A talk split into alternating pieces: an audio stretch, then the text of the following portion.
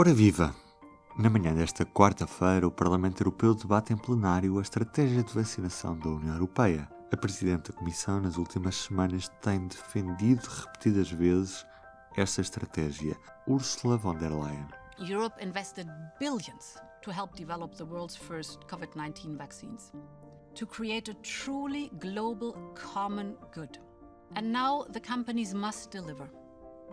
They must honor their obligations. Em Portugal, o coordenador do plano de vacinação, Henrique Gouveia Melo, admitiu nesta terça-feira que o problema está mesmo na falta de vacinas. Nós não vamos conseguir, com as vacinas que temos, terminar a primeira fase antes de 31 de março. Portanto, vamos prolongar para abril eh, este período com as vacinas que estão disponíveis e que estão a chegar a Portugal. Portugal tem neste momento menos de 4 pessoas vacinadas por cada 100, quando já vamos com 6 semanas de vacinação, um número em linha com a média da União Europeia.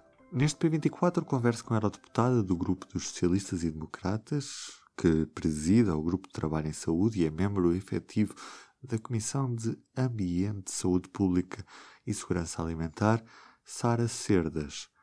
Ela é também médica. Vamos ouvir a conversa. Nós vemos alguns países com taxas de vacinação muito superiores àquelas que estão registadas na União Europeia. Podemos olhar, por exemplo, para o Reino Unido. Mais de um mês depois dos vários Estados-membros terem iniciado o processo de vacinação, podemos dizer que a estratégia de vacinação da União Europeia não foi a mais correta? Da minha parte e, e, do meu entender, tanto político como técnico, como sabe, sou médica na área da saúde pública, eu creio que a estratégia da União Europeia foi muito boa mesmo. Acho que foi uma das principais mostras de que o projeto europeu está vivo, com saúde e recomenda-se. E porquê que o Reino Unido também teve a oportunidade de começar a vacinação mais cedo? Porque emitia uma autorização de utilização eh, especial eh, da vacina em modo de emergência. Portanto, toda a responsabilidade recai sobre o governo britânico caso haja algum problema, algum efeito secundário hum, não, não, não abordado durante os ensaios clínicos. A União Europeia, uh, esperamos e bem, eh, sempre que me perguntavam porque é que estamos a demorar tanto, eu deixem o, o processo científico acontecer. Tínhamos os técnicos todos da Agência Europeia do Medicamento a fazer turnos de 24 sobre 7 dias, ou seja, com equipas nunca falhavam para analisar todos os dados, porque nós, quando introduzimos qualquer medicamento no mercado, temos que garantir que é seguro e que é eficaz. E isso só, só garante, quem, quem o garante para a União Europeia é a Agência Europeia do Medicamento.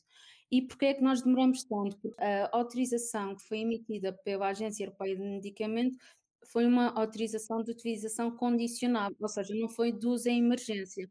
Ou seja, se acontecer alguma coisa mal, a responsabilidade é da farmacêutica, não recai, neste caso recairia, se fosse emergência, em cada um dos Estados-membros que aplicou a vacina com essa, com essa autorização. Portanto, num contexto geral, estamos mais protegidos aqui na União Europeia em termos daquilo que são as responsabilidades que têm e devem ser imputadas ao, ao fabricante.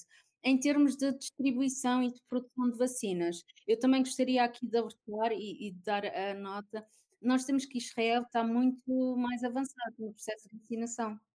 Isto acontece porque Israel trocou os dados uh, de todas as pessoas que estavam a ser vacinadas com a farmacêutica, com o câmbio de ter acesso a ma mais vacinas.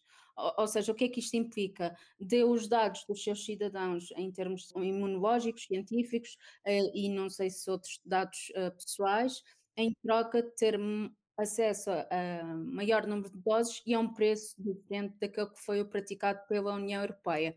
Nós, obviamente, temos uma legislação em termos de proteção de dados muito forte e, e, ainda bem, portanto, nós não, não queimamos essa etapa, nem todo nos passou pela cabeça trocar os dados dos nossos constituintes por, por vacinas. Aliás, temos que respeitar todo o processo científico que está a ocorrer e também dentro da, da, daquelas que são as premissas essenciais de estarmos a atravessar uma pandemia, mas sem queimar etapas. Então, o problema essencialmente deveu-se a uma elevada criação de expectativas que, que acabaram por não corresponder àquilo que, que, estamos a assistir hoje em dia. Foi, Ruben. Nós, quando viemos na de ano, 2021 ia ser um ano completamente diferente e tudo ia mudar. Hum, as expectativas foram muito irrealistas, é verdade, porque estamos a atravessar uma pandemia. Ainda não temos um tratamento eficaz, mas já temos uma vacina, mas ainda não chegou à população total para fazer a tal imunidade de grupo. Ainda vai demorar algum tempo. Isso é algo que está a ser coordenado a nível europeu através da Comissão Europeia, mas depois a distribuição de vacinas faz através da, da farmacêutica com cada Estado-membro de acordo com a população. É isso que está explanado nos contratos. E Sara, devem os Estados-membros negociar fora deste pacote europeu, como fez, por exemplo, a Hungria, uh, ou o facto de existirem Estados-membros a negociar e a pensar em negociar fora deste pacote acaba por ser uma, uma espécie de, de prova do fracasso do, do processo? Eu, eu não creio. A nossa recomendação, aliás, todos os, os Estados-membros, inclusive aqueles que são uh, mais uh, fortes do ponto de vista económico, estão neste pacote integral, uh, que é a aquisição conjunta de, de, vacinas pela Comissão Europeia em nome de cada Estado-membro. Ou seja, o processo no início foi cada país por si só, claramente depois perceberam que isto era como jogar no Euro Milhões só conseguiam fazer cada país cinco apostas, enquanto que se fizessem os 27 iam ter acesso a 27 vezes mais as apostas. E isto permite duas coisas: termos maior poder de negociação e conseguirmos contratualizar com as farmacêuticas sem sabermos ainda que tínhamos a vacina uh, segura e eficaz. Ou seja, nós adiantamos o processo todo.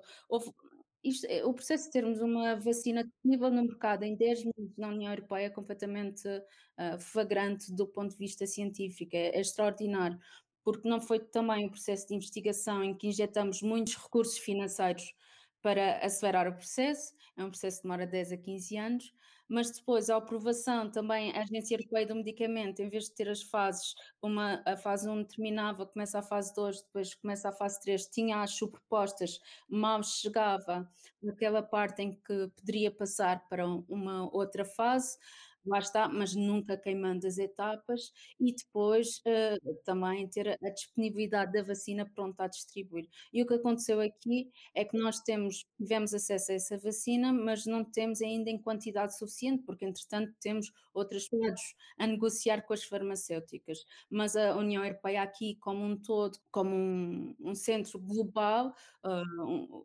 consegue uma posição muito, muito privilegiada em termos de negociações, e isso é, é, é visto. Nós já temos três vacinas aprovadas e já temos acesso a essas vacinas uh, no dia a dia, de acordo com as fases de, do plano de vacinação de cada Estado-membro. Obrigado, Sara. Um beijinho e bom trabalho. Nada, pouco. E do P24 é tudo por hoje. Eu sou o Ruben Martins, resta-me desejar-lhe um bom dia e até amanhã. O público fica no ouvido.